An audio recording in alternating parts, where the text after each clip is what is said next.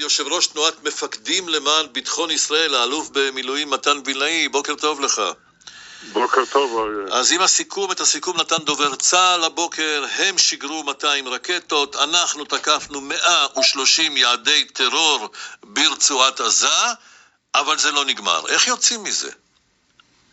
את האמירות האלה אנחנו כבר שומעים אה, שנים ארוכות. אני גם מזכיר לך שהיו אמירות של אה, ריסוק החמאס, הבטיחו לנו השלטון שלנו מיטוט, מיטוט החמאס. זה בקמפיינים, השאלה באמת אם יש פתרון. לא, לא, אז אני, לצערי הקמפיינים האלה תופסים אותם באותו מקום חשוב באסטרטגיה הישראלית, וזהו, נתחיל כך. קודם כל, אין ספק שהחמאס צריך לקבל מכה קשה. הירי לירושלים אתמול היה אה, חריג, והם צריכים לקבל את זה בהתאם. הבעיה שמדינת ישראל תומכת בחמאס לעומת הרשות הפלסטינית. גם את זה צריך להגיד. וצריך לבדוק את כל הנחות... איזה אינטרס יש לממשלת ישראל לתמוך בחמאס, שהוא ארגון טרור שרוצה להשמיד את מדינת ישראל, למחוק אותה? ממי החמאס מקבל כסף בשנים האחרונות? מקטאר. מקטאר. מי מאפשר להם להעביר את הכסף? טוב, אומרים שזה לצרכים צרכים, צרכים אזרחיים, הומניטריים, לעזור כן, לאזרחים. כן, שמענו. הייתי, הייתי שם יותר מדי הרבה שנים, מפני שסיפרו לי את האגדות עם האלה. אנחנו נותנים בעקיפין מאות מיליוני דולרים לחמאס, במקום להילחם בו. ולכן צריך לשנות את המדיניות העקרונית של מדינת ישראל ולהבין מה הנחות היסוד שלנו.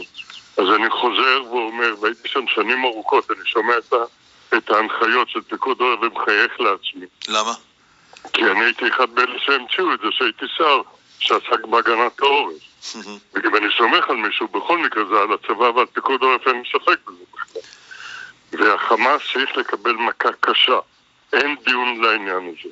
אבל מדינת ישראל צריכה לבדוק את כל הנחות היסוד שלנו. אנחנו המדינה החזקה באזור, המבוגר האחראי, זה נוגע לביטחוננו ישירות, וצריך לבדוק איפה אנחנו נמצאים בעניין. ואתה מציע לפתוח את הדלת אה, לרשות הפלסטינית, ובזמן שאנחנו לעשות... מכים עד חורמה בחמאס.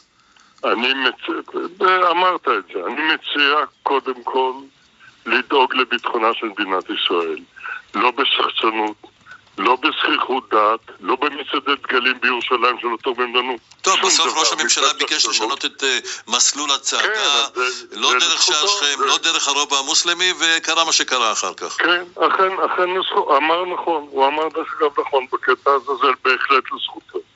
אבל יש לנו איזה מין אה, זכיחות דעת ושחצנות שאני זוכר אותה טרום אוקטובר 73, אני כבר הייתי אז חייל, הייתי כבר קצין, הרוב הציבור כבר לא יודע על מה אני מדבר.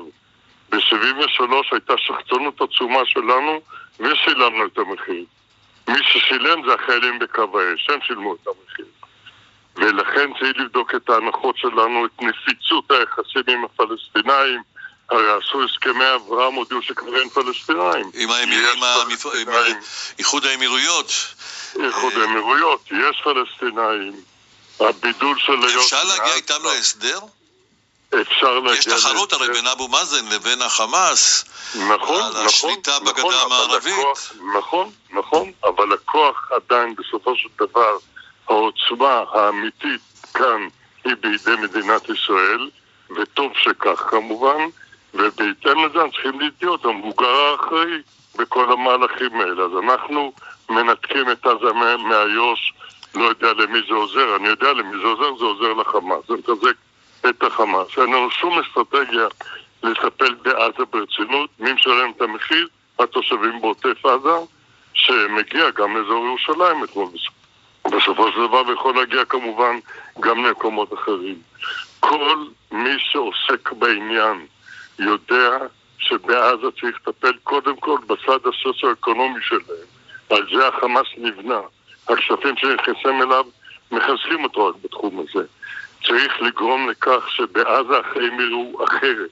זה בידינו. ושהתושבים אנחנו... יהיה להם כל כך קשה שהם יפילו את החמאס או יצאו נגדו? התושבים, החמאס ועזה חד הם. תושבי עזה, ואני אה, שירתתי בעזה שנים ארוכות, החל ממפקד סיירת צנחנים וכלה כאלוף הפיקוד, אני מכיר את עזה היטב, אני מבין מה מוביל אותם.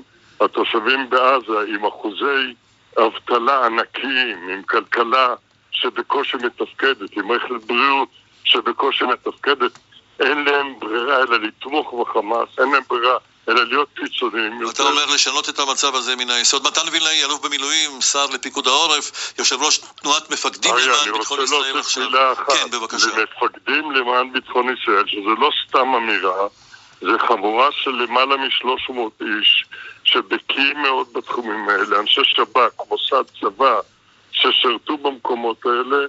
יש מומחים, יש תוכנית פעולה, אנחנו מוכנים לתרום את ניסיוננו לכל מי שעוסק בנושא הזה, ואנחנו מבינים מה צריך לעשות, נקי מפוליטיקה. עוסק בנושא עצמו. אני מקווה שיקשיבו לכם. אני מודה לך שוב, אלוף במילואים נתן וילנאי. בוקר טוב.